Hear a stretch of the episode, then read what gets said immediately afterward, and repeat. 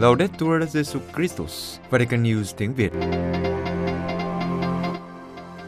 Radio Vatican, Vatican News tiếng Việt.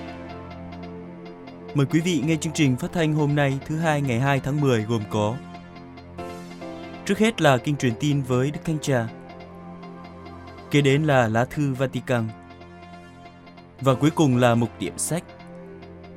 Bây giờ kính mời quý vị theo dõi kinh truyền tin với Đức Thánh Cha.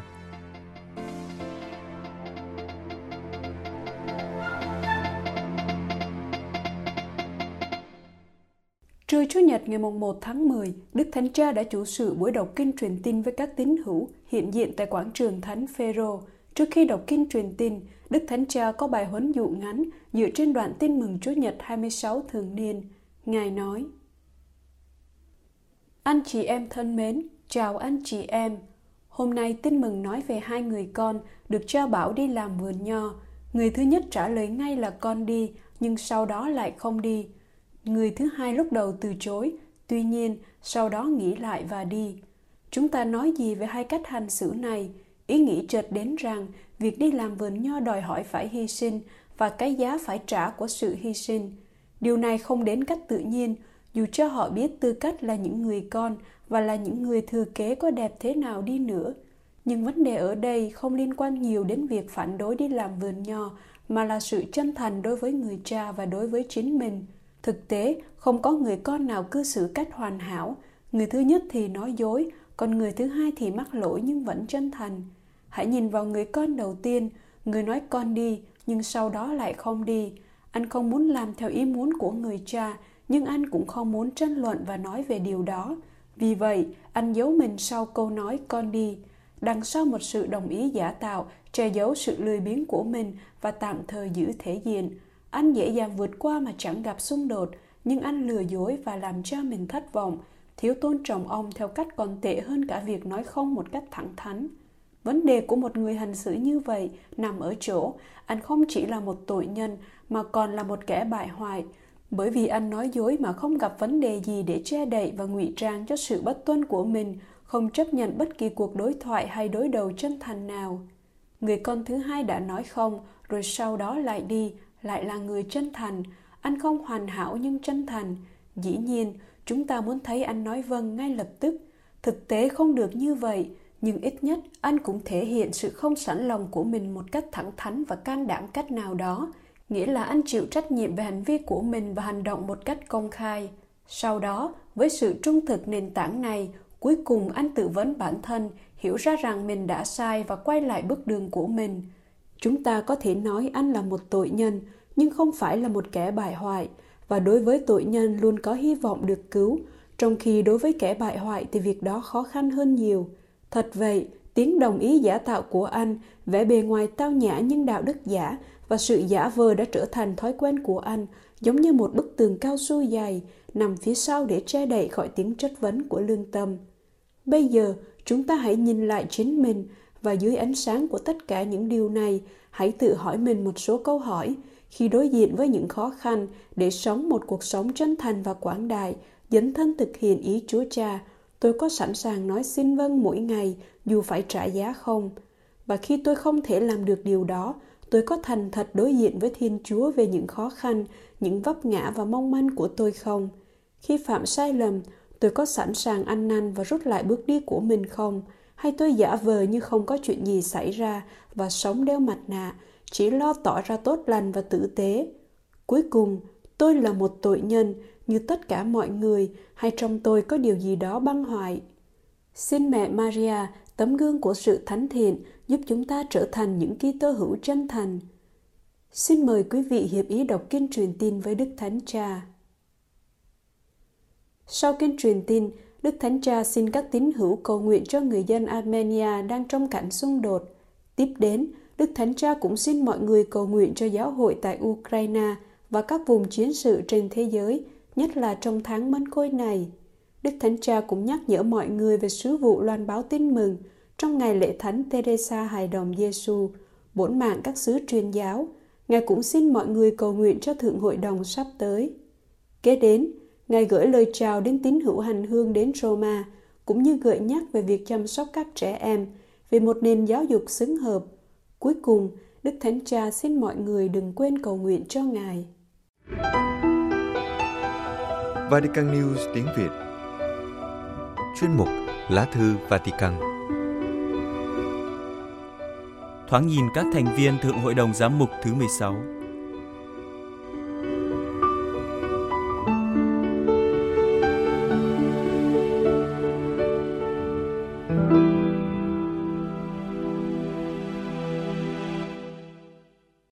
Kính thưa quý thính giả, với buổi canh thức cầu nguyện đại kết chiều thứ Bảy ba mươi tháng chín và ba ngày tĩnh tâm tiếp đó, Thượng Hội đồng Giám mục Thế giới thứ mười sáu về chủ đề hướng tới một giáo hội hiệp hành, hiệp thông, tham gia và sứ vụ, sẵn sàng bắt đầu với thánh lễ khai mạc trọng thể sáng thứ Tư ngày bốn tháng mười do Đức Thánh Cha chủ sự tại quảng trường Thánh Phê-rô. Đâu là những nét đáng chú ý trong số các tham dự viên? Nói chung, trong danh sách có bốn trăm sáu mươi bốn người tham dự, nếu trừ các chức sắc và nhân viên của Văn phòng Thượng Hội đồng Giám mục, thì còn bốn trăm bốn mươi chín người. Trong số này có ba trăm sáu mươi bốn thành viên có quyền bỏ phiếu, gồm cả năm mươi bốn phụ nữ. Các tham dự viên không có quyền bỏ phiếu là tám mươi lăm người, trong số này có hai mươi bảy phụ nữ. Trong mười lăm Thượng Hội đồng Giám mục Thế giới trước đây, thường có ba vị hồng y chủ tịch thừa ủy, thay mặt Đức Thánh Cha chủ tọa các khóa họp khoáng đại. Nhưng Thượng Hội đồng Giám mục này có tới chín vị chủ tịch thừa ủy, trong đó ba vị không phải là hồng y hay giám mục, gồm một linh mục là cha Giuseppe Bonfrate, giáo sư tại Đại học Giáo hoàng Gregoriana, từng là chuyên gia của Văn phòng Tổng thư ký Thượng Hội đồng Giám mục về miền Amazon. Một nữ tu là chị Maria de los Dolores Balencia Gomez, bảy mươi bốn tuổi, người Mexico, thuộc dòng nữ tu Thánh Yuse de Leon, chuyên dấn thân bên vực và giúp đỡ người di dân và hoạt động trong Liên Hội đồng Giám mục Mỹ Châu Latin. Sau cùng là một nữ giáo dân, chị Mokmoko Nishimaru, bốn mươi tám tuổi, ở Yokohama, Nhật Bản. Chị là một phụ nữ thánh hiến thuộc Cộng đoàn Thừa Sai, nữ tỳ tin mừng lòng Chúa thương xót. Chị hoạt động trong Ủy ban Mục vụ Giới Trẻ ở địa phương. Trước đó, chị đã học tại Đại học Sofia, Tokyo, rồi trải qua vài năm ở Argentina dấn thân trong sứ vụ trước khi trở về Nhật hồi năm hai không một bảy. Chị đã phiên dịch thông điệp Fratelli Tutti của Đức Thánh Cha Francisco ra tiếng Nhật. Sáu vị chủ tịch thừa ủy còn lại, đứng đầu là Đức Thượng phụ Ibrahim Isaac Sidrak, Thượng phụ giáo chủ Công giáo Cốp, với trụ sở tại thành phố Alexandria, lãnh đạo khoảng hai trăm nghìn tín hữu Công giáo ở Ai Cập. Tiếp đến là Đức Hồng y Aguiar Retes, Tổng giám mục giáo phận thủ đô Mexico. Tiếp đến là hai Tổng giám mục và hai giám mục. Trong số các nghĩa vụ, đứng đầu là hai mươi vị thuộc các giáo hội Công giáo nghi lễ Đông Phương, trong đó có những vị đương nhiên là thành viên do chức vụ, như các vị thượng phụ giáo chủ, phần còn lại là các đại biểu do các hội đồng giám mục bầu lên và được tòa thánh phê chuẩn. Phi Châu có bốn mươi bốn vị, đông nhất là Nigeria với bốn vị. Tiếp đến là Mỹ Châu có bốn mươi bảy vị, đông nhất là Brazil và Mỹ, mỗi nước có năm đại biểu. Mexico và Canada, mỗi nước có bốn đại biểu. Á Châu có hai mươi sáu vị, đông nhất là bốn vị Ấn Độ, tiếp đến là Philippines có ba vị, Indonesia và Việt Nam mỗi nước có hai đại biểu. Hai vị người Việt là Đức cha Yuse Đỗ Mạnh Hùng, giám mục Phan Thiết và Đức cha Louis Nguyễn Anh Tuấn, giám mục Hà Tĩnh. Lào và Campuchia có chung một nghị phụ đại biểu là cha Enrique Figaredo Alva González, dòng tên Tây Ban Nha, phủ doãn tông tòa Bát Tham Bang bên Campuchia. Đài Loan có một giám mục đại biểu là Đức cha Dưu Xe Phổ Anh Hùng, giám mục giáo phận Gia Nghĩa, cũng là giám mục đầu tiên người dân tộc tại đảo này. Âu Châu có bốn mươi tám giám mục đại biểu của các hội đồng giám mục, đông nhất là Ý với năm vị, tiếp đến là bốn vị người Pháp. Sau cùng là Úc Châu chỉ có năm giám mục đại biểu, trong số này có hai vị từ Australia. Trung Quốc không có hội đồng giám mục được tòa thánh công nhận nên không có quyền bầu đại biểu. Tuy nhiên, Đức Thánh Cha đã mời đặc biệt hai vị đến tham dự, đó là Đức Cha Dương Vĩnh Cường, năm mươi ba tuổi, giám mục giáo phận Chu Thôn, tỉnh Sơn Đông từ mười năm nay, và Đức Cha An Tôn Diệu Thuận, năm mươi tám tuổi, giám mục giáo phận Tể Ninh, tỉnh Nội Mông. Ngài là một trong những giám mục đầu tiên thụ phong giám mục năm hai không một chín sau hiệp định tạm thời giữa Tòa Thánh và Trung Quốc về việc bổ nhiệm giám mục. Tuy rằng trong thực tế, Tòa Thánh đã phê chuẩn việc bổ nhiệm Đức Cha từ năm hai không một không. Đây là hai vị khác với hai giám mục Trung Quốc đã tham dự Thượng Hội đồng Giám mục Thế giới về giới trẻ hồi năm hai không một tám. Đó là Đức Cha Giuse Quách Kim Cài, giám mục giáo phận Thừa Đức, tỉnh Hà Bắc, và Đức Cha Gioan Bautista Dương Hiểu Đình, giám mục giáo phận Du Lâm, tỉnh Thiểm Tây. Cùng với hai vị trên đây có Đức Hồng Y Stefano Chu Thủ Nhân tham dự Thượng Hội đồng Giám mục này với tư cách là thành viên do Đức Thánh Cha bổ nhiệm. Ngoài ba vị được Đức Thánh Cha bổ nhiệm trên đây, còn có bốn mươi tám vị khác cũng được Ngài bổ nhiệm, trong đó có năm nữ tu, một nữ giáo dân và năm linh mục. Trong đó có cha James Martins, dòng tên người Mỹ, nổi tiếng trong các hoạt động bên vực việc mục vụ cho những người đồng tính, và cha Antonio Spadaro, dòng tên người Ý, nguyên là giám đốc tạp chí Civilta Cattolica, Văn minh Công giáo, nay mới được bổ nhiệm làm Phó Tổng Thư ký Bộ Giáo dục và Văn hóa. Trong số các vị được Đức Thánh Cha bổ nhiệm được dư luận đặc biệt chú ý có Đức Hồng Y Gerhard Müller, người Đức, nguyên Tổng trưởng Bộ Giáo lý Đức Tin, cùng với Đức Hồng Y Luis Ladaria, dòng tên người Tây Ban Nha, cũng từng là Tổng trưởng Bộ Giáo lý Đức Tin, nhưng Ngài xin cứu vì lý do sức khỏe. Cũng nên nói thêm rằng có hai mươi vị đứng đầu các cơ quan trung ương Tòa Thánh, theo luật đương nhiên được tham dự Thượng Hội đồng Giám mục này, trong đó có một giáo dân là ông Paolo Ruffini, Bộ trưởng Bộ Truyền thông. Ngoài ra có các vị chủ tịch các Liên Hội đồng Giám mục thuộc năm châu. Trong thời gian qua, báo chí cho rằng sẽ có những tranh luận sôi nổi tại Thượng Hội đồng Giám mục này giữa phe bảo thủ và phe cấp tiến, cụ thể như trường hợp giữa các thành viên người Đức. Thực vậy, Chủ tịch Hội đồng Giám mục Đức, Đức cha Georg Bergin, giám mục giáo phận Limburg, bày tỏ hy vọng Thượng Hội đồng Giám mục này sẽ mau lẹ bỏ phiếu ủng hộ các đề nghị cải tổ. Đức cha cũng bênh vực Đức Thánh Cha Francisco chống lại những lời cáo buộc cho rằng Ngài muốn trì hoãn việc cải tổ. Tiếp đến, trong cuộc họp báo hôm hai mươi bảy tháng chín vừa qua, kết thúc khóa họp mùa thu của các giám mục Đức, Đức cha Bergin hy vọng những kết quả của Thượng Hội đồng Giám mục kỳ thứ mười sáu tới đây sẽ có tính chất bó buộc và cả Đức Thánh Cha cũng cần tuân hành, chứ không phải chỉ coi đây là những điều tư vấn mà thôi. Trong khi đó, một giám mục Đức được Đức Thánh Cha bổ nhiệm làm thành viên Thượng Hội đồng Giám mục thứ mười sáu là Đức cha Stefan Oster, giám mục giáo phận Passau. Trong cùng cuộc họp báo hôm hai mươi bảy tháng chín, Đức cha Oster đề cao sự kiện một mình Đức Thánh Cha có quyền quyết định chung kết về Thượng Hội đồng Giám mục. Ngài nói, Đức Thánh Cha Francisco có đoàn sủng đặc biệt và có cái nhìn toàn diện trên toàn thể giáo hội. Vì thế, Ngài có thể phán đoán rõ điều gì Thánh Thần Chúa nói với Ngài và toàn thể chúng ta tại Thượng Hội đồng. Và theo Đức cha Oster, tiến trình cải tổ của Giáo hội Công giáo Đức không phải là kiểu mẫu tốt cho các cuộc thảo luận ở Roma trong Thượng Hội đồng Giám mục. Con đường công nghiệp của Đức đã dẫn tới sự chống đối và đối nghịch nhiều hơn. Giữa giáo hội tại Đức và Tòa Thánh, giữa các giám mục chúng ta và trong dân Chúa. Đức Giáo hoàng Francisco muốn một cái gì khác cho Thượng Hội đồng Giám mục Thế giới. Đây không phải là một tiến trình chính trị, những lối tiếp cận chiến lược và lợi dụng dư luận quần chúng. Vấn đề quan trọng là làm sao chúng ta ít khi thành công trong việc mời gọi dân chúng tin vào tin mừng và đồng thời lại có hàng trăm ngàn tín hữu quay lưng lại với giáo hội tại Đức.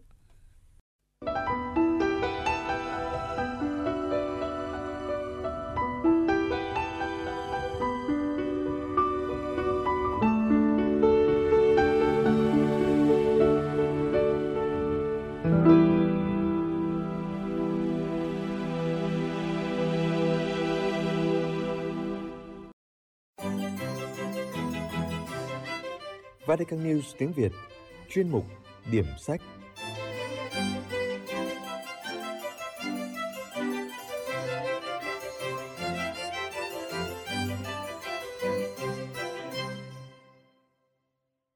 Chào mừng bạn đến với chuyên mục Điểm sách của Vatican News tiếng Việt. Chuyên mục Điểm sách được phát vào thứ hai hàng tuần với mong muốn giới thiệu đến thính giả những tác phẩm công giáo. Chúng tôi hy vọng rằng chuyên mục sẽ mang đến cho bạn những cuốn sách hay và ý nghĩa, hầu giúp thăng tiến đời sống đức tin, cũng như cổ võ những giá trị Kitô giáo và nhân văn. Kính chào quý thính giả.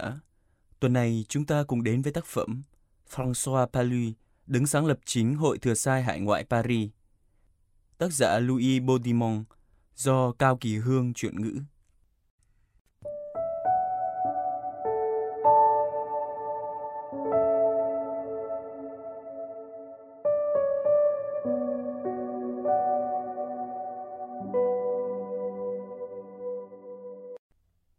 Kính thưa quý thính giả, Giáo hội Công giáo Việt Nam hôm nay được xây dựng nhờ công khó lao nhọc của biết bao thế hệ, khởi đi từ các thừa sai đến từ Âu Châu.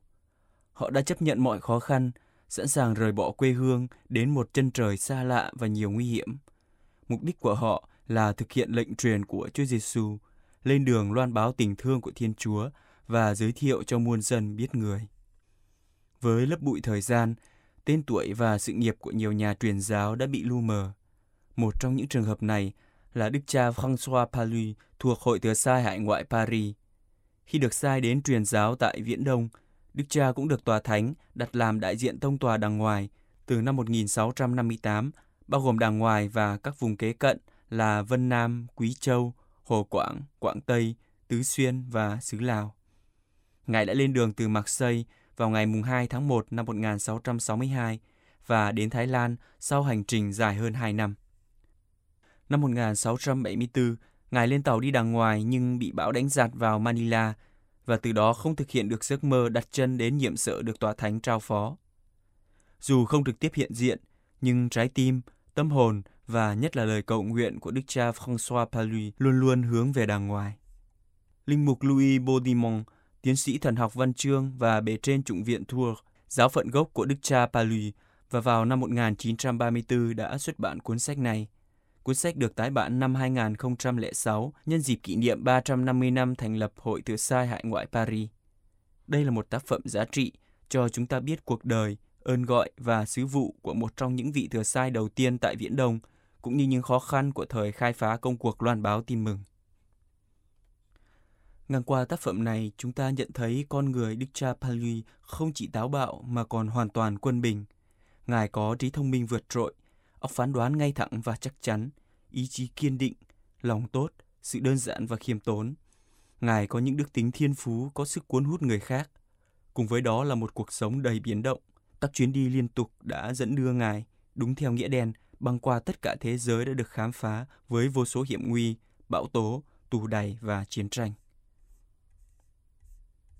Chúng ta cùng đi vào nội dung của tác phẩm. Trong chương thứ mười chín, hành trình cuối cùng, từ năm một nghìn sáu trăm tám mươi mốt đến năm một nghìn sáu trăm tám mươi tư. Ngang qua phần này, chúng ta nhận rõ lòng nhiệt thành tông đồ nơi Đức cha François Pallu, cũng như những khó khăn của các thừa sai khi bước vào lãnh thổ Trung Hoa. Xin trích đọc. Sau cùng, người ta nhổ neo vào khoảng giữa trưa ngày chín tháng một năm một nghìn sáu trăm tám mươi. Ngày đầu tiên, người ta dừng chân sau khi dừng được bốn hải lý để xin thị thực giấy thông hành. Ngày hôm sau, con tàu tiến tới quần đảo Bành Hồ và dừng ở đó một ngày trời.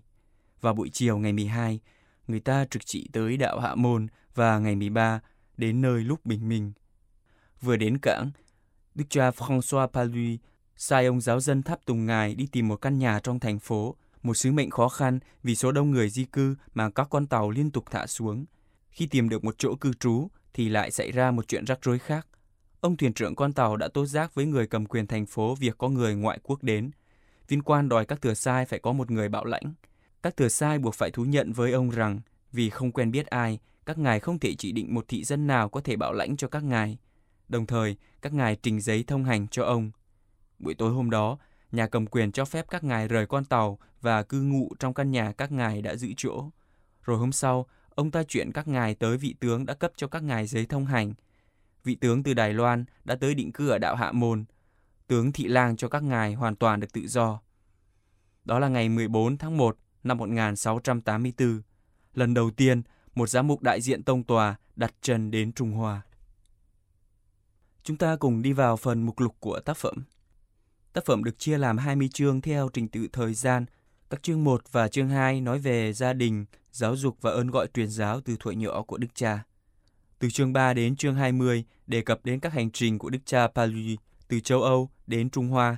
Chương cuối cùng trình bày về việc ly trần của Đức cha tại Trung Hoa vào năm một nghìn sáu trăm tám mươi tư. Việc trình bày theo trình tự thời gian giúp người đọc dễ nắm bắt hơn ơn gọi và hành trình truyền giáo của Đức cha, nhưng đồng thời cũng giúp chúng ta nhận ra dung mạo của một vị tông đồ nhiệt thành hăng say rao giảng tin mừng. Kính thưa quý thính giả, tác phẩm François Pallu, đấng sáng lập chính Hội Thừa Sai Hải Ngoại Paris, dày sáu trăm tám mươi sáu trang trên khổ giấy mười lăm nhân hai mươi ba xăng-ti-mét. Khi Đức cha Pallu từ trần, sáu mươi chín thừa sai đã rời nước Pháp hiến thân cho các miền truyền giáo tại Viễn Đông. Sáu giáo phận tông tòa đã thành lập, tám giám mục đã được ban cho các vùng đất đó, trong khi vào năm một nghìn sáu trăm sáu mươi chỉ duy nhất có một vị.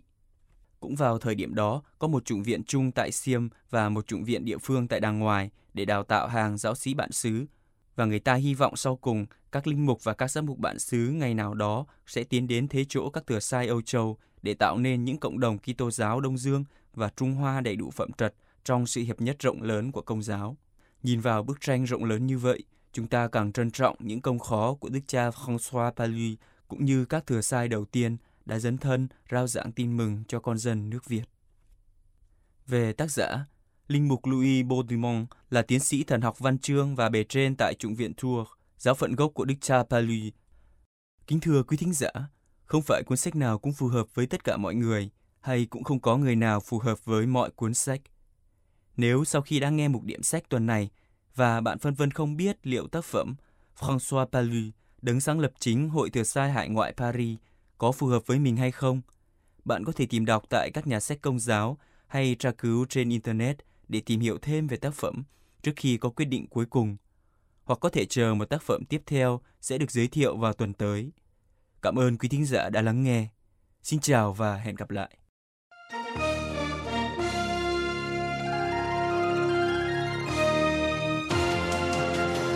Cảm ơn quý vị đã chú ý lắng nghe chương trình Radio Vatican của Vatican News tiếng Việt. Xin Thiên Chúa chúc lành cho quý vị và toàn gia quyến. Laudetur Jesus Christus, ngợi khen Chúa Giêsu Kitô.